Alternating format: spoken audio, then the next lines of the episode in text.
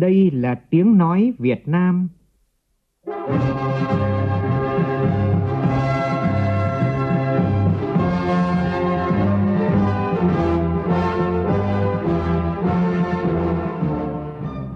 là tiếng nói Việt Nam, phát thanh từ Hà Nội, thủ đô nước Cộng hòa xã hội chủ nghĩa Việt Nam.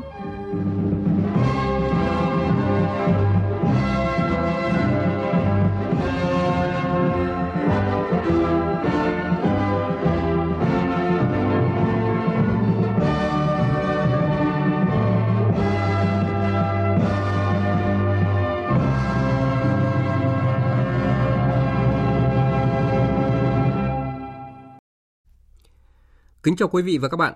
Mời quý vị và các bạn nghe chương trình Thời sự chiều của Đài Tiếng nói Việt Nam với những nội dung chính sau đây.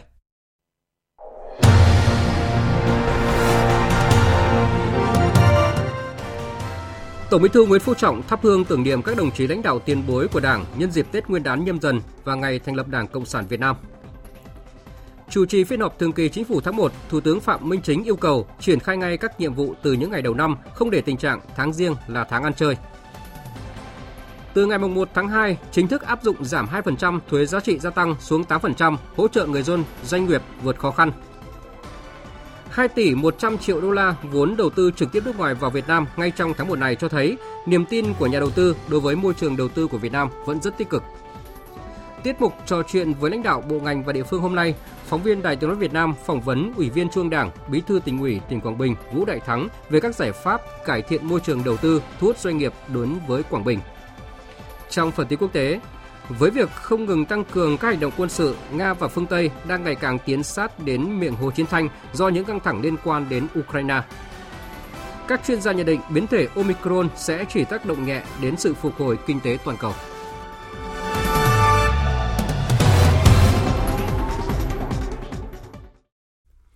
Bây giờ là nội dung chi tiết. Thưa quý vị và các bạn, nhân dịp Tết Nguyên đán nhâm dần, và kỷ niệm 92 năm ngày thành lập Đảng Cộng sản Việt Nam, sáng nay tại Hà Nội, Tổng Bí thư Nguyễn Phú Trọng đã đến dân hương tưởng nhớ các đồng chí lãnh đạo tiền bối của Đảng và nhà nước tại nhà riêng. Phóng viên Văn Hiếu đưa tin. Đầu giờ sáng nay, Tổng Bí thư Nguyễn Phú Trọng đã đến dân hương tưởng nhớ cố Tổng Bí thư Lê Duẩn, nhà lãnh đạo uy tín với 60 năm hoạt động cách mạng, 26 năm liên tục từ năm 1960 đến năm 1986 trên cương vị Bí thư thứ nhất và Tổng Bí thư Ban chấp hành Trung ương Đảng – đồng chí Lê Duẩn đã công hiến trọn đời vì sự nghiệp đấu tranh giải phóng dân tộc, vì khát vọng thống nhất đất nước, đồng thời là nhà lý luận xuất sắc, một tư duy sáng tạo lớn của cách mạng Việt Nam với phương châm cách mạng là sáng tạo, chân lý là cụ thể. Đồng chí Lê Duẩn đã để lại một di sản vô cùng quý báu, một tấm gương sáng ngời của người chiến sĩ cộng sản, người học trò lỗi lạc của Chủ tịch Hồ Chí Minh. Tiếp đó, Tổng Bí thư Nguyễn Phú Trọng đã tới dân hương tưởng nhớ đồng chí Trường Trinh, nhà lãnh đạo ba lần được bầu giữ cương vị Tổng Bí thư của Đảng trên cương vị người đứng đầu của Đảng, đồng chí Trường Trinh đã đề xuất chủ trương đổi mới, để từ đó Đại hội 6 của Đảng đã đề ra đường lối đổi mới. Cách đây hơn 35 năm, đồng chí Trường Trinh là một tấm gương đạo đức của người cách mạng chân chính.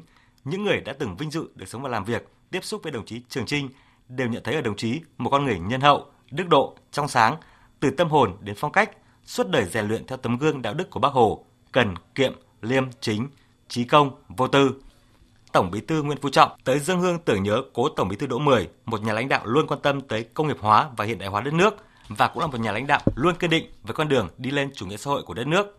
Nhà lãnh đạo hết sức gần gũi, sâu sát với các địa phương. Quan điểm phát triển đất nước của đồng chí Đỗ Mười luôn sát với thực tiễn và khơi dậy được tiềm năng phát triển của đất nước. Hơn 80 năm hoạt động cách mạng liên tục, đồng chí Đỗ Mười đã có những công hiến to lớn, góp phần vào thắng lợi vĩ đại của sự nghiệp đấu tranh giải phóng dân tộc, thống nhất đất nước trước đây và trong sự nghiệp đổi mới đất nước ngày nay. Trong suốt cuộc đời và sự nghiệp, trải qua nhiều lĩnh vực công tác, đồng chí Đỗ Mười đã để lại nhiều dấu ấn sâu đậm trên từng cương vị công tác, nhất là trong công cuộc đổi mới của Đảng, Nhà nước và nhân dân ta. Dân hương tưởng nhớ đồng chí Lê Khả Phiêu, Tổng Bí thư của Đảng từ năm 1997 đến năm 2001. Cố Tổng Bí thư Lê Khả Phiêu từng kinh qua nhiều vị trí công tác trong quân đội, đảm nhiệm chức vụ chủ nhiệm Tổng cục Chính trị Quân đội Nhân dân Việt Nam, được bầu làm Tổng Bí thư Ban chấp hành Trung ương Đảng tại hội nghị lần thứ tư khóa 8 trên cương vị của mình, cố Tổng Bí thư Lê Khả Phiêu đã cùng tập thể Ban chấp hành Trung ương, Bộ Chính trị, Ban Bí thư, lãnh đạo toàn Đảng, toàn dân, toàn quân đạt được nhiều thành tựu to lớn trong sự nghiệp đổi mới, công nghiệp hóa, hiện đại hóa, xây dựng và bảo vệ Tổ quốc. Trong không khí ấm áp của những ngày giáp Tết của truyền dân tộc, Tổng Bí thư Nguyễn Phú Trọng ân cần thăm hỏi tình hình đời sống, công tác của người thân, gia đình các đồng chí cố Tổng Bí thư Lê Duẩn, Trường Trinh, Đỗ Mười, Lê Khả Phiêu. Dịp này, Tổng Bí thư Nguyễn Phú Trọng chúc gia đình, người thân của các đồng chí cố Tổng Bí thư một năm mới dồi dào sức khỏe, an khang, thịnh vượng, tiếp nối và phát huy truyền thống vẻ vang của gia đình, đạt được nhiều thành tích trong học tập, công tác, tích cực đóng góp vào công cuộc xây dựng, phát triển quê hương và đất nước. Chiều nay tại trụ sở Trung ương Đảng diễn ra buổi gặp mặt mừng Đảng, mừng Xuân, chúc Tết cán bộ, công chức, người lao động Văn phòng Trung ương Đảng. Tham dự cuộc gặp mặt có Tổng Bí thư Nguyễn Phú Trọng, Ủy viên Bộ Chính trị, Thường trực Ban Bí thư Võ Văn Thưởng, Bí thư Trung Đảng, Tránh Văn phòng Trung ương Lê Minh Hưng cùng toàn thể cán bộ, công chức, người lao động Văn phòng Trung ương Đảng. Cuộc gặp mặt được tổ chức trực tuyến tại ba điểm cầu là Hà Nội, Thành phố Hồ Chí Minh và Đà Nẵng. Phóng viên Văn Hiếu tiếp tục thông tin. Nhiệt liệt chúc mừng cán bộ công chức, người lao động, văn phòng Trung ương Đảng về những kết quả đạt được trong năm vừa qua, Tổng Bí thư Nguyễn Phú Trọng nêu rõ, năm ngoái là năm diễn ra nhiều sự kiện và hoạt động quan trọng của Đảng và đất nước, tổ chức thành công đội 13 của Đảng, bầu cử đại biểu Quốc hội khóa 15 và đại biểu Hội đồng nhân dân các cấp nhiệm kỳ 2021-2026, kiện toàn nhân sự lãnh đạo Đảng và nhà nước, Bộ Chính trị, Ban Bí thư tổ chức hội nghị toàn quốc triển khai nghị quyết đại hội trên các lĩnh vực theo hướng đổi mới. Đây cũng là năm đại dịch COVID-19 diễn biến vô cùng phức tạp, ảnh hưởng nghiêm trọng đến tất cả các lĩnh vực kinh tế, xã hội, sức khỏe, đời sống nhân dân. Trong bối cảnh đó, Ban chấp hành Trung ương, Bộ Chính trị, Ban Bí thư phải tập trung lãnh đạo chỉ đạo nhiều việc mới phát sinh. Vì vậy, khối lượng công việc nghiên cứu tham mưu của Văn phòng Trung ương Đảng tăng lên rất nhiều và đã có đóng góp quan trọng vào thành tựu chung của đất nước. Thay mặt Bộ Chính trị, Ban Bí thư, Tổng Bí thư Nguyễn Phú Trọng đánh giá cao những kết quả mà cán bộ công chức Văn phòng Trung ương Đảng đã đạt được trong công tác tham mưu, phục vụ công tác lãnh đạo chỉ đạo của Trung ương Đảng, Bộ Chính trị, Ban Bí thư. Để đáp ứng yêu cầu lãnh đạo chỉ đạo của Đảng, Tổng Bí thư Nguyễn Phú Trọng đề nghị năm 2022, Văn phòng Trung ương Đảng tiếp tục làm tốt chức năng nhiệm vụ của mình, phát huy truyền thống, rút ra bài học, kinh nghiệm, đề ra chủ trương, phân đấu đạt được các mục tiêu đã đề ra với chất lượng hiệu quả cao hơn năm ngoái, hoàn thành xuất sắc nhiệm vụ Ban chấp hành Trung ương, Bộ Chính trị, Ban Bí thư tin cậy, giao phó. Tổng Bí thư Nguyễn Phú Trọng mong muốn Văn phòng Trung ương Đảng nâng cao hơn nữa chất lượng, phối hợp chặt chẽ với các cơ quan liên quan. Đảng bộ Văn phòng Trung ương Đảng phải là đảng bộ mẫu mực và đóng vai trò nòng cốt. Mỗi cán bộ đảng viên phải gương mẫu, xứng đáng với truyền thống tốt đẹp của Văn phòng Trung ương. Hôm nay tại trụ sở chính phủ, Thủ tướng Phạm Minh Chính chủ trì phiên họp chính phủ thường kỳ để đánh giá tình hình phát triển kinh tế xã hội tháng 1 và nhiệm vụ giải pháp tháng 2 và những tháng tiếp theo. Dự thảo nghị quyết của chính phủ về chương trình phục hồi và phát triển kinh tế xã hội theo quyết luận của Bộ Chính trị và nghị quyết của Quốc hội. Phát biểu tại phiên họp, Thủ tướng yêu cầu tập trung bàn việc ưu tiên phòng chống dịch, bảo đảm nhân dân ăn Tết an toàn, lành mạnh, vui tươi, phấn khởi, tiết kiệm, làm tốt công tác an sinh xã hội, không để ai bị bỏ lại phía sau, cần triển khai ngay công việc từ những ngày đầu năm, không để tình trạng tháng riêng là tháng ăn chơi. Tin của phóng viên Vũ Khuyên. Tại cuộc họp, Bộ trưởng Kế hoạch Đầu tư Nguyễn Chí Dũng cho biết trong tháng 1 năm 2022, các hoạt động kinh tế xã hội dần dần được phục hồi. Hoạt động sản xuất kinh doanh tiếp tục đà phục hồi tích cực, số doanh nghiệp đăng ký mới và quay trở lại thị trường cao nhất từ trước đến nay. Chỉ số sản xuất công nghiệp tháng 1 năm 2022 tăng 2,4% so với cùng kỳ năm ngoái – Kim ngạch xuất khẩu hàng hóa tháng 1 năm 2022 đạt 29 tỷ đô la Mỹ, tăng 1,6% so với cùng kỳ năm trước. Đã giải quyết hiệu quả việc xuất khẩu hàng hóa tại các cửa khẩu đường bộ phía Bắc. Giải ngân vốn đầu tư công năm 2021 đạt kết quả đáng ghi nhận, đặc biệt là trong các tháng cuối năm.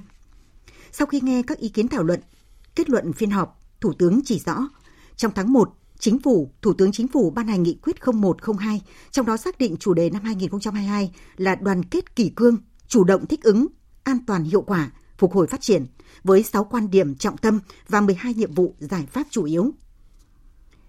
Đến nay, dịch bệnh cơ bản được kiểm soát trên phạm vi toàn quốc với số ca chuyển nặng, tử vong giảm sâu, cho thấy rõ hiệu quả của các biện pháp phòng chống dịch đã đề ra và tạo được lòng tin và hứng khởi cho người dân, doanh nghiệp phục hồi phát triển kinh tế ngay từ tháng đầu của năm 2022. Tuy nhiên, số ca bệnh mắc trong cộng đồng có xu hướng tăng ở một số địa phương. Có thể tiếp tục ghi nhận nhiều chuỗi lây nhiễm và tiềm ẩn nguy cơ lây nhiễm, nhất là các biến chủng mới. Thủ tướng yêu cầu triển khai chiến dịch tiêm chủng vaccine thần tốc mùa xuân năm 2022 an toàn, khoa học, hiệu quả, đẩy nhanh tiêm vaccine cho trẻ em, tiêm mũi tăng cường, hoàn thành các mục tiêu được giao, hoàn thành tiêm mũi 3 cho người từ 18 tuổi trở lên trong quý 1. Chỉ rõ những khó khăn thách thức, Thủ tướng yêu cầu các bộ, cơ quan địa phương duy trì đà phát triển của năm 2021, quyết liệt thực hiện và hoàn thành cao nhất các mục tiêu chỉ tiêu phát triển kinh tế xã hội năm 2022 đã được đề ra tại nghị quyết số 01 NQCP. Trước hết là phải chăm lo đời sống vật chất, tinh thần, an sinh xã hội để làm sao cho mọi người, mọi nhà đều có Tết với một cái tinh thần là tình nghĩa tri ân, an toàn, lành mạnh, rồi vui tươi, phấn khởi, hạnh phúc, tiết kiệm.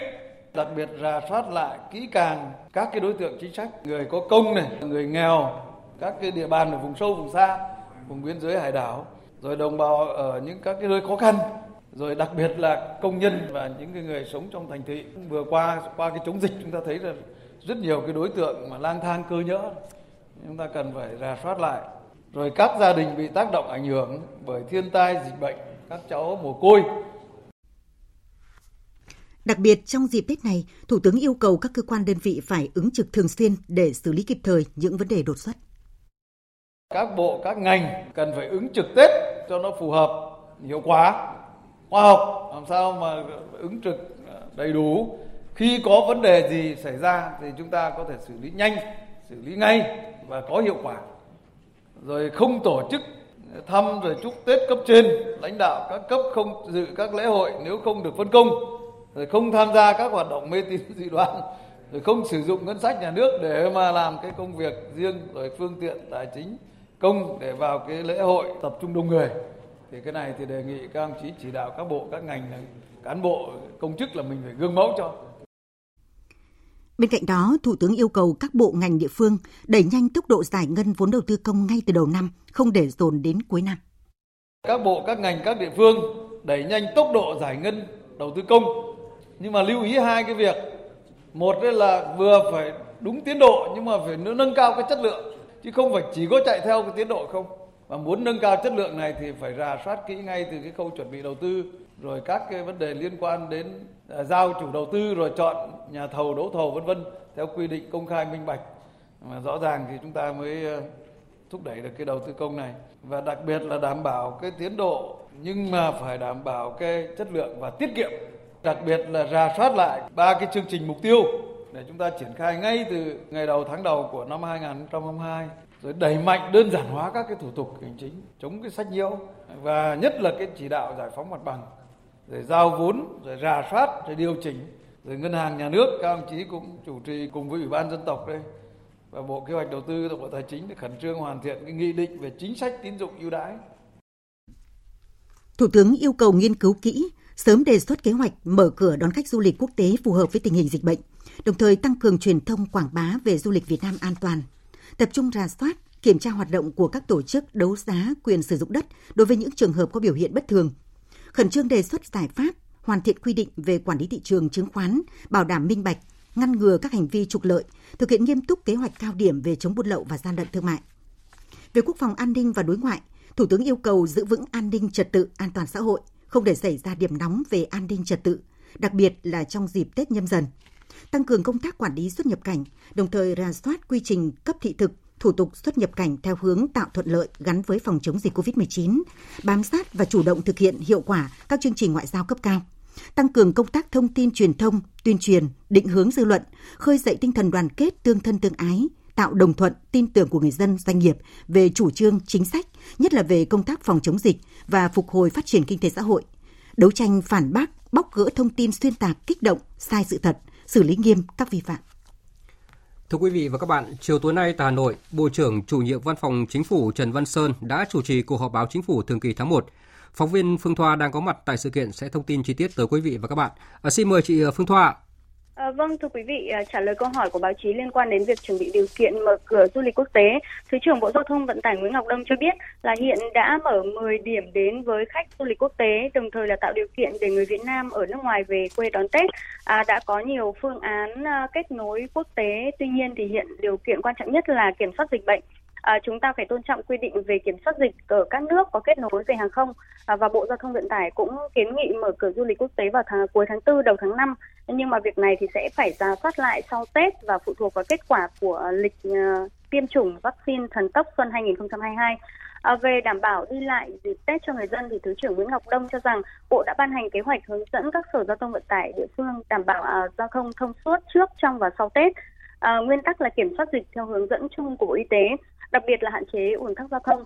Đối với đường hàng không thì có sự gia tăng về lượng hành khách. Những ngày vừa rồi đạt khoảng 70 70.000 hành khách mỗi ngày. À, như vậy là lượng vận tải hành khách không cao nhưng mà ùn tắc thì vẫn xảy ra do yêu cầu về phòng dịch rồi thời tiết nhiều sương mù và bộ đã phải đưa ra giải pháp là giãn lịch bay tăng cường chuyến bay đêm liên quan đến vấn đề mở cửa trường học ờ, thứ trưởng bộ giáo dục và đào tạo hoàng minh sơn cho biết là việc đưa học sinh trở lại trường là mối quan tâm của toàn xã hội và vừa qua thì bộ đã có cuộc hội thảo để xin ý kiến các chuyên gia, nhà khoa học để có cơ sở lên lộ trình đưa học sinh quay trở lại trường học. Bộ cũng đã có công văn yêu cầu các địa phương là quyết liệt, nhanh chóng có kế hoạch lộ trình, xem lại cơ sở vật chất sớm đưa học sinh trở lại trường trước 14 tháng 2 và đề nghị các địa phương cũng hoàn trả à, cơ sở vật chất ờ, sử dụng ừ, để đưa sinh viên trở lại trường. À, đến nay thì khối uh, trung học phổ thông 63 trên 63 tỉnh thành uh, đã có kế hoạch đưa học sinh trở lại trường khối đại học cao đẳng thì có có 91% cơ sở giáo dục đã có kế hoạch. À, và tại cuộc họp thì các thành viên chính phủ cũng uh, trả lời về kế hoạch triển khai gói hỗ trợ nhằm phục hồi kinh tế với quy mô 350.000 tỷ, triển khai chăm lo Tết cho các đối tượng chính sách người lao động. À, vâng, mời biên tập viên tiếp tục chương trình. Vâng, xin được cảm ơn à, phóng viên Phương Thoa với những thông tin nhanh từ cuộc họp báo chính phủ thường kỳ tháng 1 và tin chi tiết về cuộc họp báo này chúng tôi sẽ chuyển đến quý vị và các bạn trong chương trình thời sự sau. Thời sự VOV nhanh, tin cậy, hấp dẫn. Thưa quý vị và các bạn, Ban Quản lý Lăng Chủ tịch Hồ Chí Minh thông báo thứ hai, ngày 31 tháng 1 năm 2022, tức ngày 29 Tết, Lăng Chủ tịch Hồ Chí Minh vẫn mở cửa đón tiếp nhân dân và khách quốc tế vào lăng viếng Chủ tịch Hồ Chí Minh. Thời gian là từ 8 giờ đến 11 giờ 30 phút. Nhân dịp Tết Nguyên đán nhâm dần, hôm nay Chủ tịch nước Nguyễn Xuân Phúc đã ký quyết định về việc ân giảm án tử hình xuống tù trung thân cho 4 phạm nhân. Sau khi xét đơn ân, dạ, ân giảm án tử hình của các phạm nhân, đồng thời xem xét quyết định không kháng nghị của Tòa án Nhân dân tối cao và Viện Kiểm sát Nhân dân tối cao, trên cơ sở ý kiến của tránh án Tòa án Nhân dân tối cao, Viện trưởng Viện Kiểm sát Nhân dân tối cao và chủ nhiệm văn phòng Chủ tịch nước về trường hợp người bị kết án xin ân giảm án tử hình. Chủ tịch nước Nguyễn Xuân Phúc quyết định ân giảm án tử hình xuống tù trung thân đối với 4 phạm nhân, gồm Lê Thị Thu Thảo, quốc tịch Việt Nam, sinh năm 1982, phạm tội mua bán trái phép chất ma túy.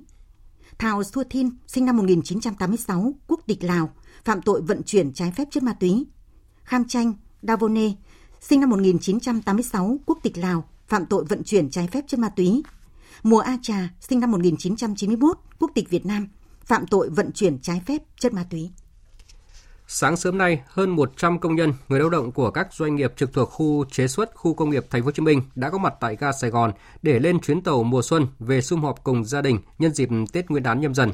Đây là chương trình được công đoàn khu chế xuất khu công nghiệp Thành phố Hồ Chí Minh tổ chức với mong muốn là để người lao động ai cũng có Tết. Lãnh đạo Liên đoàn Lao động Thành phố Hồ Chí Minh gửi lời chúc Tết tới công nhân, người lao động và thành viên tham gia chương trình trợ vốn tự tạo việc làm cho người nghèo tham gia chuyến tàu mùa xuân. Những món quà Tết ý nghĩa đã được trao đến các thành viên chuyến tàu và các cháu nhỏ là con công nhân. So với trước khi dịch bệnh bùng phát, số lượng vé tàu nghĩa tình năm nay giảm đến hơn 50%. Tuy nhiên, công đoàn khu chế xuất khu công nghiệp Thành phố Hồ Chí Minh vẫn nỗ lực duy trì hoạt động nghĩa tình này để nhiều gia đình công nhân được sum họp trong dịp Tết. Vì vậy, dù phải đến ga lên tàu từ sáng sớm, nhưng niềm vui sum họp ngày Tết đã xua tan mọi mệt mỏi. Tại tỉnh Quảng Ninh, sáng nay các đơn vị ngành than đã tổ chức hơn 500 chuyến xe miễn phí đưa đón thợ mỏ và gia đình về các tỉnh thành phố trong cả nước. Tin của phóng viên Trường Giang thường trú tại khu vực Đông Bắc. Xe số 19.3 rời bến, xe số 19.1 chuẩn bị. Từ 5 rưỡi sáng nay, ngày 26 tháng Chạp, công nhân công ty than Hòn Gai, thành phố Hạ Long, tỉnh Quảng Ninh đã có mặt tại sân khu tập thể. Người cùng gia đình vợ con, người gói ghém những món quà Tết, háo hức lên xe về khắp các miền quê Lào Cai, Yên Bái, Nghệ An, Hà Tĩnh, Thái Bình, Hưng Yên. Năm ngoái, trong bối cảnh dịch bệnh diễn biến phức tạp, hơn 7.000 công nhân, người lao động ngành than đã ở lại đón Tết ở Quảng Ninh. Do vậy, niềm vui Tết đoàn viên năm nay càng thêm trọn vẹn. Năm nay à, công ty tạo điều kiện cho anh em đưa chuyến xe cho anh em công nhân cùng gia đình người thân về nhà thì là rất vui hồi hộp khi về là tạo điều kiện hỗ trợ cho anh em công nhân là những món quà thưởng Tết là 12 triệu để về quê đón Tết cùng gia đình. Rất là vui khi là hơn một năm rồi mới được về quê với gia đình, với bố mẹ. Tổ chức xe riêng như thế này thì rất là an toàn. Trong cái thời điểm dịch bệnh như thế này thì có những cái suất ăn nhẹ cho các cá nhân khi trên xe. Tết Nguyên đán nhâm dần 2022, Tập đoàn Công nghiệp Than khoáng sản Việt Nam TKV và 14 đơn vị khai thác hầm lò tổ chức hơn 500 chuyến xe, đưa hơn 14.000 cán bộ công nhân, người lao động cùng gia đình về quê ăn Tết, đảm bảo đón xuân an toàn, vui tươi. Ông Lê Thanh Xuân, Chủ tịch Công đoàn TKV cho biết, sau kỳ nghỉ, các công ty tiếp tục bố trí phương tiện, tổ chức đón người lao động trở lại làm việc. Các cái phương tiện mà hôm nay đưa về thì sẽ lại hẹn để đón người công nhân trở lại thì việc thực hiện các cái biện pháp phòng chống dịch cũng sẽ được triển khai xét nghiệm covid này thế rồi ờ, bố trí cái nhu yếu phẩm để cho anh em công nhân và người lao động mà cái ngày đầu đến với vùng mỏ ổn định để có một cái khí thế lao động sản xuất tốt nhất trong những ngày đầu xuân. Vui vẻ nhá, vui vẻ nhá. Chúc năm mới nhá. Chúc năm mới. Thưa quý vị và các bạn, khởi đầu cho nhiều hoạt động chuẩn bị đón Tết Nguyên đán tại vùng đất Nam Sudan xa xôi, các cán bộ nhân viên Bệnh viện Giã chiến cấp 2 số 3 của Việt Nam đã hoàn thành nghi thức dựng cây nêu truyền thống. Những người lính mũ nồi xanh của Việt Nam tại châu Phi đã cảm nhận được không khí của ngày Tết truyền thống đang đến thật gần.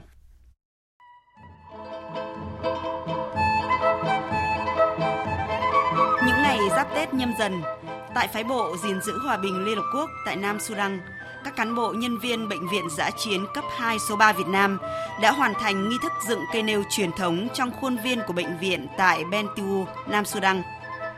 Tại vùng đất châu Phi xa xôi, những người con đất Việt không có quá nhiều sự lựa chọn như ở quê nhà. Chính vì vậy mà cây nêu của Bệnh viện Giã chiến cấp 2 số 3 Việt Nam được cán bộ nhân viên thực hiện thật đặc biệt bằng sự kết hợp giữa truyền thống với những vật liệu có sẵn tại địa phương. Cây nêu mang hồn cốt Việt đã được dựng lên với chiều cao khoảng 10 mét. Thân cây được làm từ cây anten cũ, xung quanh là các dây cờ đủ màu sắc. Đặc biệt trên đỉnh cao nhất của cây nêu là lá cờ Tổ quốc Việt Nam kiêu hãnh tung bay giữa nắng gió châu Phi, là thể hiện cho ý chí kiên cường và quyết tâm hoàn thành nhiệm vụ của những người lính bộ đội Cụ Hồ. Thượng úy Trương Ngọc Tuân chia sẻ cảm xúc sau khi dựng cây nêu tại một quốc gia xa xôi. Tôi có cảm xúc rất đặc biệt khi dựng cây nêu tại một đất nước châu Phi xa xôi trong ngày Tết truyền thống của dân tộc Việt Nam. Qua đó chúng tôi giới thiệu với bạn bè quốc tế về văn hóa con người Việt Nam. Với cây nêu truyền thống và lá cờ Tổ quốc tung bay tại phái bộ Nam Sudan như đã vơi bớt phần nào nỗi nhớ gia đình, nhớ quê hương. Và có lẽ đây sẽ là cái Tết đặc biệt, đáng nhớ nhất của mỗi người lính mũ nồi xanh Việt Nam tại Nam Sudan.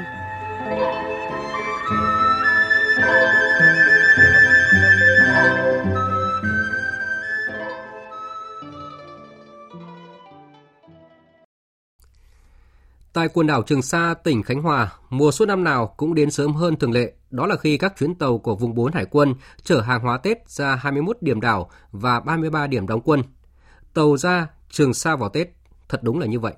Tết Trường Sa đến sớm hơn nhưng rất đủ đầy và cũng có những nét rất riêng và độc đáo.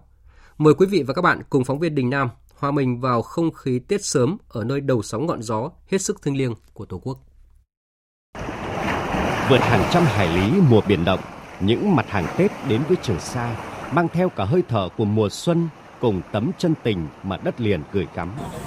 Nhận được những cây quất cành mai, những con lợn sống, những tấm lá song xanh mướt, những bịch gạo nếp đỗ xanh được gói ghém cẩn thận. Cũng là lúc Tết về với cán bộ chiến sĩ và quân dân Trường Sa. Khi ờ, nhận được những món quà từ đất liền gửi ra thì bản thân chúng tôi cảm thấy ấm lòng hơn cảm giác như chúng tôi được gần với gia đình hơn, với quê hương hơn, những món quà thân thuộc à, càng vơi bớt đi cái nỗi nhớ nhà, nhớ quê hương trong cái giai đoạn mà thực hiện nhiệm vụ tại đảo. Khi uh, có những chuyến hàng Tết ra với đảo thì anh em trên đảo rất là vui mừng và phấn khởi. Chúng tôi rất là cảm động trước sự cái vượt sóng, vượt gió và vượt ờ, trở ngại của thời tiết để ra thăm với chúng tôi là những người lính đang giữ biển đảo. Rất cảm ơn tình cảm của đất liền. Không khí Tết bắt đầu rộn ràng khi quân dân trên đảo cùng tổng dọn vệ sinh trong tiếng chuyện trò rộn rã. Những căn nhà được quét lại sơn trắng, công trình thanh nguyên, cây xanh được sửa sang làm đẹp. Một số đảo còn tỉ mật làm tờ báo tường mùa xuân biển đảo để phát hành trong đêm giao thừa. Nhưng vui nhất, không khí Tết nhất vẫn là hoạt động gói bánh trưng tràn chứa tình quân dân tại các đảo. Gạo nếp được các chiến sĩ dậy sớm ngâm từ sáng những lá rong được bộ đội và người dân cùng nhau rửa cẩn thận. Những chiếc lá bàn vuông được hái xuống. một nhóm cán bộ khác vào chuồng bắt heo mổ lấy thịt. Những đứa trẻ trên đảo cũng súng lại, đông vui. Chị Nguyễn Thị Lan, một người dân ở đảo Song Tử Tây tâm sự. Được gọi bánh trưng cùng với à, các à, chủ bộ đội trên đảo thì tôi cảm thấy rất là phấn khởi, vui, à, cảm thấy cái không khí Tết nó ấm áp, đầy đủ trong quá trình gói bánh trưng thì các chủ bộ đội có hướng dẫn cho các cháu về cách gói bánh cái Tết cổ truyền rồi để cho các cháu nó hiểu hơn về cái Tết cổ truyền của mình rồi cái cách gói cái bánh trưng của ông bà xưa. Bánh trưng Trường Sa đầy đủ hương vị của đất liền. Tuy nhiên, bộ đội, người dân mỗi vùng miền một cách gói khác nhau khiến nồi bánh trưng cũng rất đặc biệt. Nhất là những chiếc bánh trưng được gói bằng lá bằng vuông mang một nét riêng đậm vị mặn mòi của biển cả nắng gió nơi đảo xa. Rồi những cây quất cành mai được trang trí với những phong bao lì xì đỏ chói, dây kim tuyến nhiều màu cùng ánh điện nhấp nháy. Mầm ngũ quả của đêm giao thừa cũng được bày biện cẩn thận với những nét rất riêng là đu đủ, dừa, chuối, dứa biển và quả cha. Vui Tết không quên nhiệm vụ, đó là trọng trách thiêng liêng của người lính đảo. Như những năm trước, Tết Trường Sa có điểm khác với đất liền là không có rượu bia, không khói thuốc lá. Họ chúc mừng Tết bằng những lời hát, những cốc nước ngọt chạm nhau trong mâm cơm quây quần, cùng vui chơi những trò chơi dân gian trong những ngày xuân đầu năm. Tết Trường Sa lúc nào cũng đặc biệt. Để có được thành quả ấy là bao quyết tâm cố gắng của các cấp chính quyền để Trường Sa luôn vững vàng, xứng đáng là nơi tiền tiêu của Tổ quốc.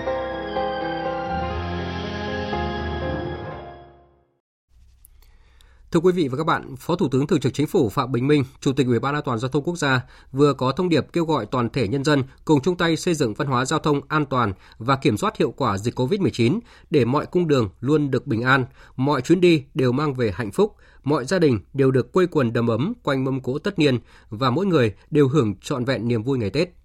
Thông điệp nêu rõ bảy đề nghị đó là đã uống rượu bia không lái xe, không phóng nhanh vượt ẩu khi lái xe, luôn thắt dây an toàn khi ngồi trên ô tô, luôn đội mũ bảo hiểm khi đi mô tô, xe máy, tuân thủ các quy định về phòng dịch COVID-19, nhường nhịn giúp đỡ nhau khi tham gia giao thông, chấp hành hiệu lệnh và ủng hộ lực lượng chức năng làm nhiệm vụ. Thưa quý vị và các bạn, hôm nay là ngày làm việc cuối cùng của năm Tân Sửu. Dự báo lượng người và phương tiện rời các thành phố lớn để về quê ăn Tết ừ, đông sẽ tạo ra áp lực giao thông tại các cửa ngõ ra vào các thành phố lớn, và bây giờ thì chúng tôi nối điện thoại với phóng viên Minh Hường đang có mặt tại nút giao thông Giải phóng Pháp Vân Hà Nội, một trong những nút giao thông thường xuyên xảy ra ùn tắc. À, thưa chị ờ, Minh Hương ạ, à, thời điểm này thì tình hình giao thông tại nút giao thông này như thế nào ạ? À, vâng thưa anh và thưa quý vị khán giả là đúng như anh là chia sẻ đây là nút giao thông mà thường xuyên xảy ra ùn tắc mỗi khi hết giờ làm việc và hiện nay thì tình trạng giao thông tại khu vực này thì cũng chỉ đông đúc hơn so với bình thường. Lượng phương tiện di chuyển qua khu vực này thì về chiều tối sẽ tăng lên nhưng mà chủ yếu là xe máy. Theo quan sát của chúng tôi thì ờ, phần lớn người đi xe máy đều mang theo rất nhiều đồ đạc để chuẩn bị cho cái nghề, uh, kỳ nghỉ Tết dài. Hướng phương tiện di chuyển từ đường Giải Phóng hay là đường vành đai ba trên mặt đất qua cái nút giao này để di chuyển về đường Ngọc Hồi hay là hướng ra cao tốc Pháp Vân thì chưa xảy ra ùn tắc.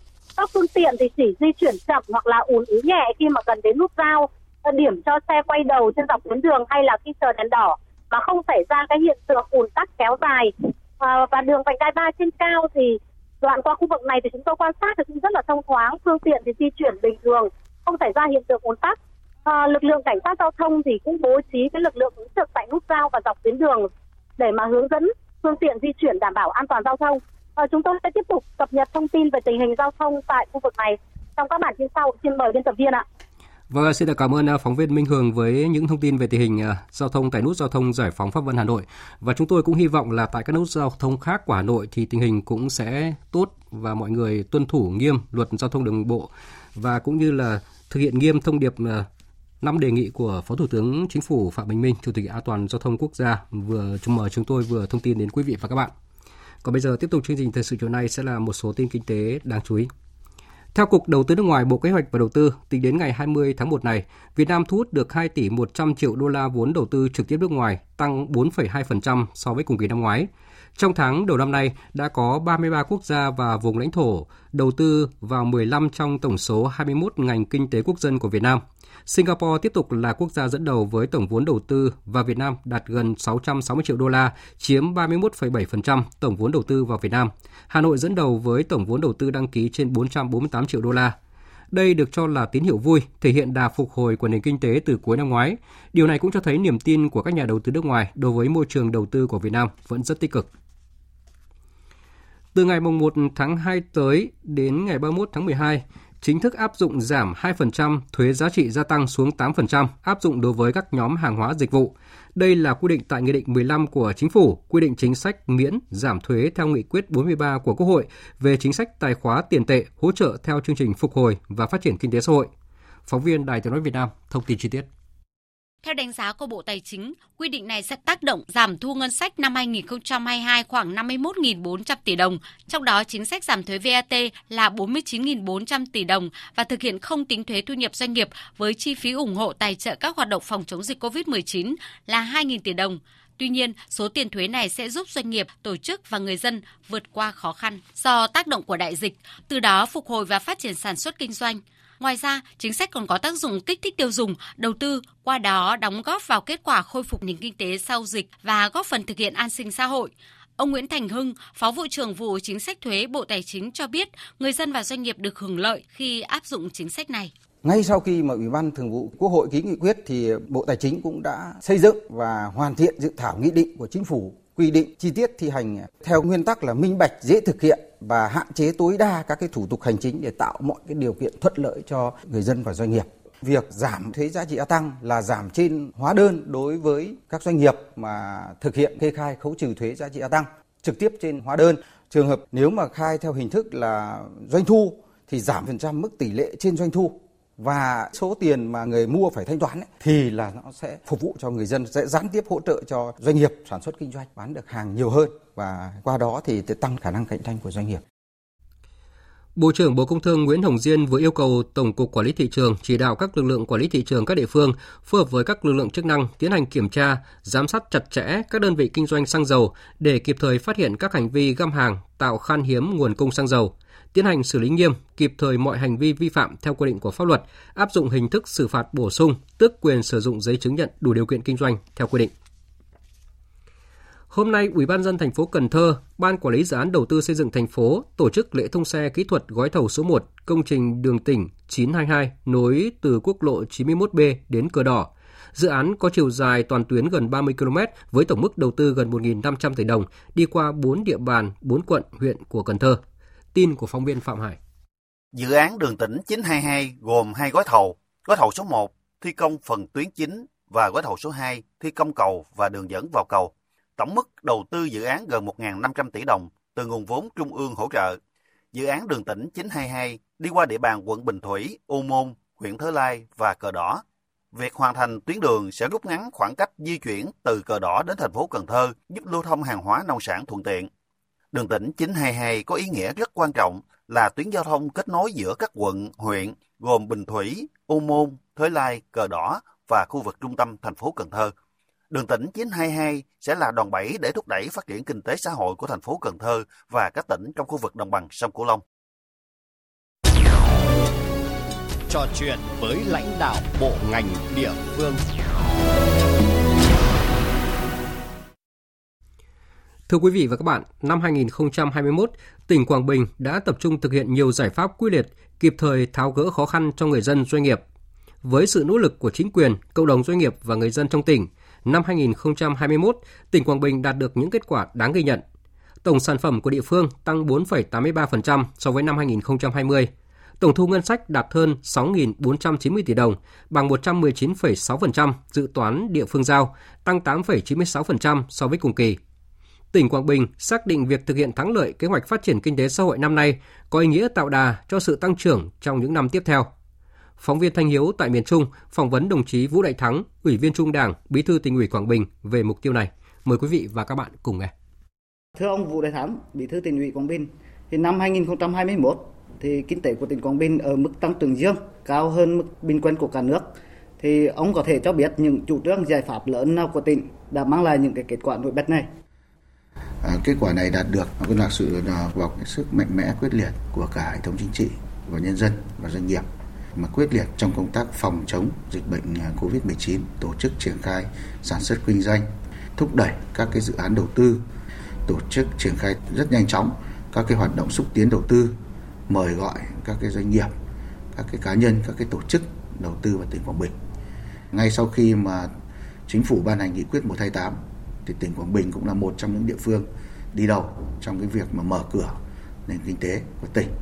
Toàn bộ tất cả các cái cơ sở sản xuất kinh doanh hoạt động trở lại một cách sớm nhất, các cảng biển, sân bay, bến xe, vân vân thì cũng được tỉnh mở cửa, tạo điều kiện thuận lợi trong giao thương hàng hóa, tạo điều kiện cho người dân đi lại và chính vì vậy ờ, trong 3 tháng cuối năm, từ tháng 10 đến tháng 11 đến tháng 12 thì cái phục hồi kinh tế của tỉnh Quảng Bình cũng hết sức nhanh chóng đặc biệt trong lĩnh vực à, nông nghiệp và công nghiệp khôi phục lại cái dịch vụ du lịch. Trong đó là đã tiếp đón các cái đoàn khách du lịch trong nước rồi tổ chức lại sắp xếp lại các cái hoạt động du lịch nhằm để à, thu hút cái khách du lịch trong những năm sắp tới. À, về cái tính cạnh tranh trong lĩnh vực du lịch thì Quảng Bình cũng nằm ở trong cái top khá của cả nước trong lĩnh vực thu hút du lịch. Với các chương trình hợp tác đầu tư thì à, tỉnh quyết tâm vượt mọi khó khăn. Và xin ông cho biết những chuyển biến quan trọng trong công tác kêu gọi đầu tư của tỉnh trong thời gian qua và cái công tác kêu gọi đầu tư trong năm 2022 sẽ tập trung vào những lĩnh vực nào ạ? về công tác à, thu hút xúc tiến đầu tư thì đây cũng là một cái nhiệm vụ mà chúng tôi cho rằng hết sức quan trọng thì ngay từ những ngày đầu năm này thì chúng tôi cũng sẽ nối lại ngay các cái hoạt động xúc tiến đầu tư đối với cả các cái khu vực như là à, tổ chức các hoạt động xúc tiến đầu tư tại chỗ để tổ chức các hoạt động xúc tiến, thu hút các cái doanh nghiệp từ thành phố Hồ Chí Minh, từ Hà Nội tiếp tục đầu tư vào tỉnh Quảng Bình. Thì ngoài ra thì chúng tôi cũng đã kết nối à, một số các cái thị trường, ví dụ như là của Nhật Bản, của Hàn Quốc để tổ chức các cái hội nghị xúc tiến đầu tư trực tuyến. Còn đối với từng ngành nghề, lĩnh vực cụ thể thì chúng tôi cũng đã có những cái định hướng hết sức rõ ràng. Đối với cả lĩnh vực à, nông nghiệp thì chúng tôi sẽ tập trung cao vào những cái ngành mà tạo thêm các cái giá trị gia tăng trong lĩnh vực nông nghiệp tăng cường thêm các cái sản phẩm của ngành nông nghiệp như các sản phẩm ô cốp. Rồi chúng tôi cũng sẽ tập trung vào các việc chế biến sâu hơn các cái sản phẩm nông nghiệp lâm nghiệp trên địa bàn tỉnh. Đối với ngành à, công nghiệp thì chúng tôi sẽ tập trung vào trước hết kiện toàn cái kết cấu hạ tầng của các cái khu cụm công nghiệp, khu kinh tế trên địa bàn tỉnh và tạo tiền đề để các à, nhà đầu tư có thể thuận lợi trong việc tiếp cận đất đai để xây dựng các cái nhà máy, các cái cơ sở sản xuất trên địa bàn tỉnh Quảng Bình. Bên cạnh đó thì chúng tôi cũng sẽ tập trung vào cái việc mà tận dụng cái lợi thế của Quảng Bình trong à, cái năng lượng tái tạo đặc biệt là đối với cả các ngành năng lượng tái tạo như năng lượng à, mặt trời, năng lượng điện gió, bao gồm cả điện gió xa bờ. Và cái vấn đề cuối cùng tập trung cho cái ngành du lịch, biến ngành du lịch thực sự trở thành một cái ngành mũi nhọn của nền kinh tế của Quảng Bình trong giai đoạn sắp tới. Năm 2022 là năm thứ hai thực hiện nghị quyết đại hội đảng lần thứ 13 và nghị quyết đại hội đảng bộ tỉnh Quảng Bình lần thứ 17 trong bối cảnh còn nhiều khó khăn, thách thức do ảnh hưởng của đại dịch Covid-19. Vậy thì tỉnh Quảng Bình đặt ra những cái chương trình hành động như thế nào để nhanh chóng khôi phục và phát triển kinh tế xã hội thưa ông? 2022 là năm mà chúng tôi xác định là năm ờ, phục hồi và phát triển. Trước tiên đó là cái việc mà chúng ta cần phải tiếp tục phòng ngừa với cái đại dịch Covid-19.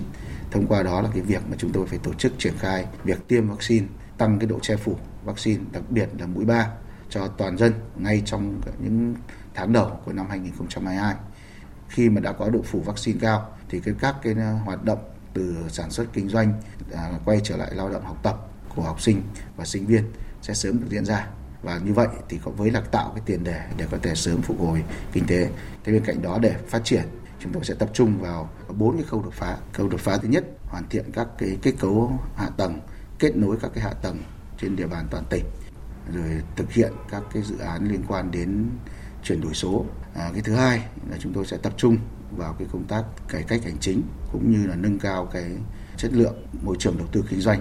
Chúng tôi sẽ thực hiện à, nghiêm 10 cái cam kết của tỉnh Quảng Bình đối với các nhà đầu tư, đối với các doanh nghiệp đã được công bố trong cái hội nghị xúc tiến đầu tư ngày 17 tháng 1 năm 2021. Cái nội dung thứ ba chúng tôi sẽ tập trung vào đấy là nâng cao cái chất lượng à, nguồn nhân lực cũng như là đội ngũ cán bộ và cái vấn đề cuối cùng là chúng tôi à, tập trung cho cái ngành du lịch đưa ngành du lịch trở thành cái trọng tâm trọng điểm cái mũi nhọn của tỉnh Quảng Bình. À, vâng, à, xin trân trọng cảm ơn ông Vũ Đề Thắng, Ủy viên Trung ương Đảng, Bí thư tỉnh ủy Quảng Bình. Quý vị và các bạn vừa nghe phóng viên Đài Tiếng nói Việt Nam phỏng vấn đồng chí Vũ Đại Thắng, Ủy viên Trung ương Đảng, Bí thư tỉnh ủy Quảng Bình về kế hoạch phát triển kinh tế xã hội của địa phương trong năm nay cũng như các năm tiếp theo. Chương trình thời sự chiều nay sẽ tiếp tục với một số thông tin về thời tiết. Thưa quý vị và các bạn, khu vực miền Bắc và miền Trung ngày hôm nay đều có nắng và hầu như ít mưa, nhiệt độ ấm áp hơn. Lúc này thời điểm trời đã tối, khá nhiều mây và có mù. Nhiệt độ thủ đô Hà Nội đêm nay khoảng 20 đến 21 độ. Hơi ẩm của gió đông nam khiến cảm giác khá khó chịu. Riêng các tỉnh vùng núi phía Bắc xuất hiện những vùng mưa rào rải rác cùng nhiệt độ thấp hơn so với khu vực Trung Du và Đồng bằng. Dự báo gần sáng mai có khả năng có mưa rào, đêm mai thời tiết toàn khu vực có sự thay đổi rõ rệt hơn do tác động của một đợt không khí lạnh mạnh. Mưa và mưa rào rải rác cùng nền nhiệt độ giảm nhanh, trời chuyển rét. Nhìn chung thời tiết giá lạnh sẽ phần nào gây cản trở đến các hoạt động đón Tết của người dân miền Bắc. Khu vực miền Trung từ Nghệ An vào đến Thừa Thiên Huế rồi Đà Nẵng đến Bình Thuận có mưa và mưa rào, có nơi có rông. Nhiệt độ một vài ngày tới sẽ giảm dần. Đêm nay là 21 đến 24 độ. Còn Nam Bộ vào quanh khu vực thành phố Hồ Chí Minh tối nay khá mát mẻ, 26 27 độ. Mời quý vị và các bạn nghe tiếp chương trình với phần tin thế giới. Bất chấp các nỗ lực đàm phán, căng thẳng giữa Nga và các nước phương Tây chưa có dấu hiệu giảm bớt, việc các bên tăng cường các hành động quân sự cho thấy Nga và phương Tây đang ngày càng tiến dần đến miệng hố chiến tranh. Tổng hợp của biên tập viên Vũ Hợp. Phó phát ngôn viên Bộ Ngoại giao Nga Alexei Zaitsev tiếp tục chỉ trích các nước phương Tây chính là nguyên nhân làm căng thẳng gia tăng. Rõ ràng căng thẳng quân sự sẽ giảm bớt nếu NATO rút lực lượng khỏi các nước Đông Âu. Đây là điều chúng tôi đang kêu gọi. Đây là một trong những vấn đề cơ bản trong đề xuất đảm bảo an ninh của chúng tôi với NATO. Trong cuộc điện đàm với Tổng thống Ukraine Volodymyr Zelensky, Tổng thống Joe Biden tiếp tục khẳng định Mỹ sẵn sàng đáp trả quyết liệt nếu Nga có các hành động gây hấn. Chính quyền Tổng thống Biden chưa thay đổi quan điểm về khả năng Nga có hành động quân sự nhằm vào Ukraine. Giới chức quân sự Mỹ cho biết một số đơn vị của hai sư đoàn đổ bộ đường không số 82 và 101 đang được đặt trong tình trạng báo động cao, sẵn sàng triển khai đến châu Âu nếu căng thẳng Ukraine leo thang. Về phía Nga, tại khu vực miền Nam giáp với Ukraine và bán đảo Crimea, hơn 6.000 quân với nhiều xe tăng, pháo binh và 60 máy bay chiến đấu của Nga bắt đầu tập trận bắn đạn thật từ giữa tuần và chưa có thời điểm kết thúc. Hơn 20 tàu chiến của Nga cũng bắt đầu vào Biển Đen tổ chức tập trận. Với việc tập trung lực lượng, tăng cường triển khai quân đội, liên tục tổ chức diễn tập quân sự, Nga và phương Tây đang đẩy nhau đến sát miệng hố chiến tranh. Chỉ cần một hành động gây hấn nhỏ có thể sẽ khiến xung đột vũ trang quy mô lớn bùng phát. Các bên cũng tiếp tục đưa ra các lời đe dọa trừng phạt lẫn nhau. Thứ trưởng Ngoại giao Mỹ Victoria Nuland tuyên bố sẽ cùng các đồng minh châu Âu áp đặt trừng phạt kinh tế cứng rắn chưa từng có, trong đó có cả việc nhằm vào đường ống dẫn khí dòng chảy phương Bắc 2 nếu Nga tấn công Ukraine. Chúng tôi tin rằng Normandy là định dạng tốt nhất để thực hiện thỏa thuận Minsk và giải quyết xung đột tại Donbass. Vì vậy, việc Nga chọn ngồi vào bàn đàm phán là một điều tốt và chúng tôi hy vọng rằng họ cũng sẽ đàm phán những vấn đề khác mà chúng tôi sẵn sàng. Liên quan đến dòng chảy phương Bắc 2, chúng tôi tiếp tục có các cuộc trò chuyện với đồng minh Đức và tôi muốn nói rõ rằng nếu Nga tấn công Ukraine bằng cách này hay cách khác, đường ống dẫn khí dòng chảy phương Bắc 2 sẽ không có tiến triển move. Dự án năng lượng gây chia rẽ nhất châu Âu, dòng chảy phương Bắc 2, được thiết kế để tăng gấp đôi lượng khí đốt từ Nga chảy thẳng đến Đức, bỏ qua quốc gia trung chuyển truyền thống Ukraine. Hiện dự án này đã hoàn tất và đang đợi các nhà chức trách Đức phê duyệt để hoạt động. Việc triển khai dự án này vấp phải sự phản đối mạnh mẽ của Mỹ do lo ngại châu Âu bị phụ thuộc vào nguồn cung năng lượng của Nga và ảnh hưởng tới tham vọng xuất khẩu khí tự nhiên hóa lỏng của Mỹ sang khu vực này. Một bệnh viện ở Boston của Mỹ vừa từ chối thực hiện ca ghép tim cho một bệnh nhân chưa tiêm vaccine ngừa COVID-19. Câu chuyện này ngay lập tức làm dấy lên các cuộc tranh luận trong nhóm những người tẩy chay vaccine, trong khi bệnh viện cũng lên tiếng bảo vệ quyết định của mình sẽ giúp tăng cơ hội sống cho bệnh nhân. Tổng hợp của biên tập viên Phạm Hà. Con trai của tôi đang đứng trên bờ vực cái chết và đang rất cần để được ghép tim. Lời chia sẻ lo lắng của người cha trên truyền thông đối với đứa con trai 31 tuổi sau khi bệnh viện ở Boston từ chối thực hiện ca ghép tim vì bệnh nhân quyết định không tiêm vaccine ngừa COVID-19. Theo người nhà bệnh nhân, Ferguson không phải là người anti-vaccine vì anh đã từng tiêm chủng các loại khác trước đó. Tuy nhiên anh bị chẩn đoán mắc chứng dung tâm nhĩ và lo ngại về tác dụng phụ của vaccine COVID-19. Thực tế đây không phải là câu chuyện hiếm trong thời gian qua tại Mỹ, khi có nhiều bệnh nhân bị từ chối cấy ghép nội tạng do chưa tiêm vaccine. Câu chuyện này đã làm dấy lên tranh luận về đạo đức ngành y, thổi bùng lên các cuộc phản đối trong nhóm người anti-vaccine. Tiến sĩ Arthur Kaplan, người đứng đầu bộ môn y đức tại trường E. Grossman, New York nhấn mạnh. Đối với bất kỳ ca cấy ghép nào, thận tim hệ thống miễn dịch sẽ bị ức chế sau khi ghép tạng. Cúm có thể giết chết bạn, cảm lạnh có thể giết bạn, Covid cũng có thể giết bạn. Nội tạng khan hiếm, chúng tôi sẽ không trao cho những người có cơ hội sống kém hơn khi những người đã tiêm vaccine có cơ hội tốt hơn sau phẫu thuật. Theo cha của bệnh nhân, con ông hiện vẫn được các bác sĩ chăm sóc rất tốt ngoài việc không thực hiện ca cấy ghép nếu không tiêm vaccine. Ông tôn trọng quyết định của con trai và đang tính chuyển viện cho con, mặc dù thời gian không còn nhiều. Theo Hiệp hội Quản lý Hiến tạng của Mỹ, những người bị từ chối cấy ghép nội tạng vẫn có quyền đi nơi khác, mặc dù các bệnh viện sẽ quyết định có bổ sung bệnh nhân vào danh sách chờ hay không. Cho đến nay tại Mỹ mới chỉ 62% dân số đã tiêm đầy đủ các mũi cơ bản vaccine ngừa COVID-19. Biến thể mới Omicron không gây nhiều ảnh hưởng nghiêm trọng tới quá trình phục hồi kinh tế toàn cầu. Trong khi đó, các yếu tố như lạm phát gia tăng và các chính sách kinh tế lớn đang được xem là các yếu tố ảnh hưởng nhiều nhất, đặc biệt trong bối cảnh tốc độ phục hồi kinh tế của Mỹ và Trung Quốc đang có dấu hiệu tiếp tục suy giảm. Tổng hợp của biên tập viên Vũ Hợp. Một trong những thách thức lớn nhất mà biến thể Omicron gây ra đó là việc lây lan nhanh chóng có thể khiến tình trạng thiếu lao động nghiêm trọng hơn. Tuy nhiên, tác động này không quá lớn, diễn ra trong thời gian ngắn và có thể có các biện pháp giải quyết như làm việc từ xa. Về lâu dài, dịch bệnh sẽ không biến mất, có thể trở thành bệnh đặc hữu, trở thành một thách thức hơn là một mối nguy hiểm đáng sợ. Các chuyên gia kinh tế cũng cảnh báo, trong ngắn hạn, rủi ro lớn nhất mà kinh tế thế giới phải đối mặt có lẽ là rủi ro chính sách. Các chính sách tài chính và tiền tệ của các nền kinh tế phát triển hiện đang tập trung vào đối phó với lạm phát và duy trì sự phục hồi. Nếu các chính sách này không phù hợp, sẽ dẫn đến giá tài sản biến động và lao dốc, cản trở phục hồi và có thể đẩy nhiều nền kinh tế và lạm phát đình trệ. Sau cùng, các vấn đề này sẽ tác động đến các nền kinh tế mới nổi và các nước đang phát triển. Phó Tổng giám đốc điều hành thứ nhất của Quỹ tiền tệ quốc tế, Gita Gopinath nhận định. Biến thể Omicron sẽ ảnh hưởng đến hoạt động kinh tế toàn cầu trong quý đầu tiên của năm nay, nhưng sẽ giảm dần bắt đầu từ quý 2. Các thách thức khác và xu hướng chính sách kinh tế dự kiến sẽ có tác động lớn hơn. Chúng tôi dự báo tăng trưởng toàn cầu năm nay ở mức 4,4%, thấp hơn 0,5% so với trước đó, chủ yếu là do xu hướng tăng trưởng của kinh tế Mỹ và Trung Quốc suy giảm. Với dự báo tác động của biến thể Omicron sẽ giảm dần, kinh tế thế giới có thể vẫn duy trì được đà tăng trưởng ở tốc độ trung bình thấp ở mức 3 đến 3,5% trong 3 đến 5 năm tới, nhưng sẽ có sự khác biệt đáng kể về tốc độ tăng trưởng giữa các quốc gia và khu vực. Kinh tế Pháp trong năm qua đạt tốc độ tăng trưởng 7%, cao nhất trong hơn 5 thập kỷ, đánh dấu sự phục hồi nhanh hơn kỳ vọng trong bối cảnh đại dịch COVID-19.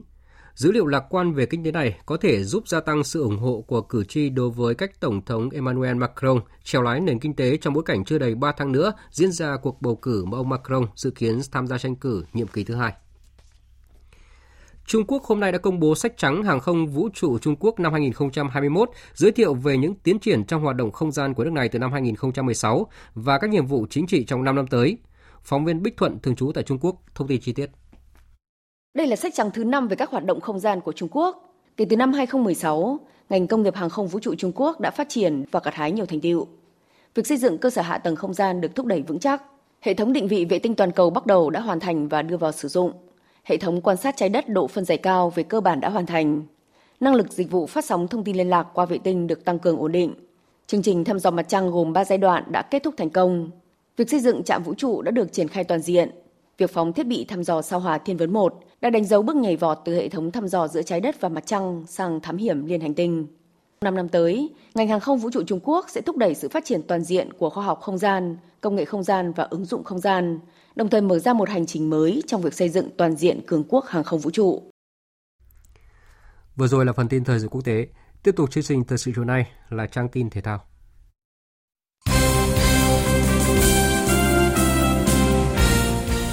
Thưa quý vị và các bạn, chiều qua đội tuyển Việt Nam nhận thất bại 0-4 trước chủ nhà Australia tại vòng loại thứ ba World Cup 2022 khu vực châu Á. Dù thua đậm nhưng người hâm mộ và các chuyên gia vẫn nhận thấy nhiều điểm tích cực trong lối chơi cũng như nhân sự của đội tuyển Việt Nam, nhất là những cầu thủ vừa trở lại sau chấn thương và những gương mặt mới mà huấn luyện viên Park Hang-seo đã sử dụng trong trận đấu với Australia.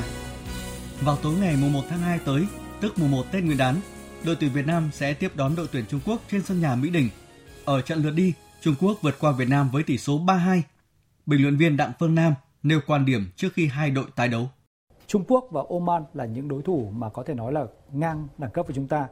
Chúng ta có thể tập trung thi đấu và giành điểm ở những trận đấu đó. Chúng ta sẽ phải tập trung tối đa cho trận đấu đó. Và tôi nghĩ rằng một trong những thành công của trận đấu với Australia là không có cầu thủ nào chấn thương, không có những cầu thủ nào bị dính hai thẻ vàng và phải vắng mặt ở trận đấu với Trung Quốc. Chúng ta sẽ có được lực lượng tốt nhất đối với Trung Quốc với sự trở lại của Quế Ngọc Hải, Tiến Linh và chúng ta lại có bổ sung thêm cả Hùng Dũng nữa thì tôi rất tin tưởng vào ờ, đội hình chúng ta sẽ có để đối đầu với Trung Quốc vào ngày mùng 1 Tết. Chiều cùng ngày tại Mumbai, Ấn Độ, tuyển nữ Việt Nam hòa Myanmar 2-2 ở trận đấu cuối của bảng C, vòng chung kết giải bóng đá nữ châu Á 2022. Trong đó đội tuyển nữ Myanmar có hai lần vươn lên dẫn trước, trong khi hai cầu thủ ghi bàn cho đội tuyển nữ Việt Nam để san bằng cách biệt là Tuyết Dung và Huỳnh Như. Đánh giá về trận đấu, huấn luyện viên Mai Đức Trung nói.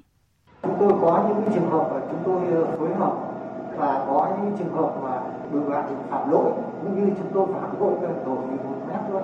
Nói chung là hai đội thì cái tình huống nó ghi bàn như nhau và tôi muốn nói là ờ, cái trận này hòa là kể cả hai đội là rất là đúng.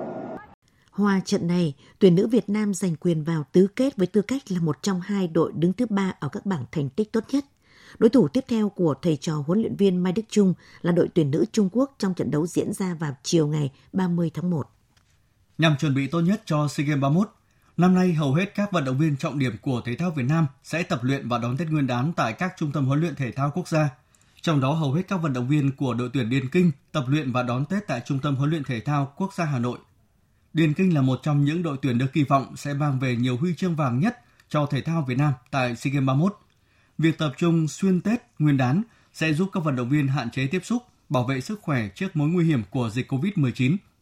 Huấn luyện viên Nguyễn Văn Hoàng cho biết. Cũng gọi điện về gia đình, cũng nói với gia đình để động viên các em sao đó là đây là một cái nhiệm vụ mà cũng là một cái vinh dự đối với các em. Bởi vì lâu lắm rồi, 20 năm rồi, ở cái nội dung này được tập trung lại để thi đấu ở một kỳ SEA Games. Còn vận động viên Trịnh Việt Tú chia sẻ thật sự là cũng có một chút là hơi buồn nhưng mà đây là nhiệm vụ quốc gia thì bọn em cũng rất là vinh dự và tự hào để là tập luyện trong những ngày Tết để tham gia SEA Games sắp tới ạ. Trong quá trình chuẩn bị cho SEA Games 31, đội tuyển karate Việt Nam chào đón sự trở lại của nhiều gương mặt gạo cội như Hồng Anh, Nguyễn Thị Ngoan, Hồ Thị Thu Hiền. Trong đó, vận động viên Hồ Thị Thu Hiền đang nỗ lực tập luyện để có được thành tích tốt hơn so với tấm huy chương đồng tại SEA Games 30 kiểu như các bài tập thầy cũng đã tốt hơn kiểu khác hơn ngày xưa ấy. Thế là thầy cũng cho em tập các, cho cả đội tập các bài giống như kiểu là các bạn ở bên nước ngoài ấy.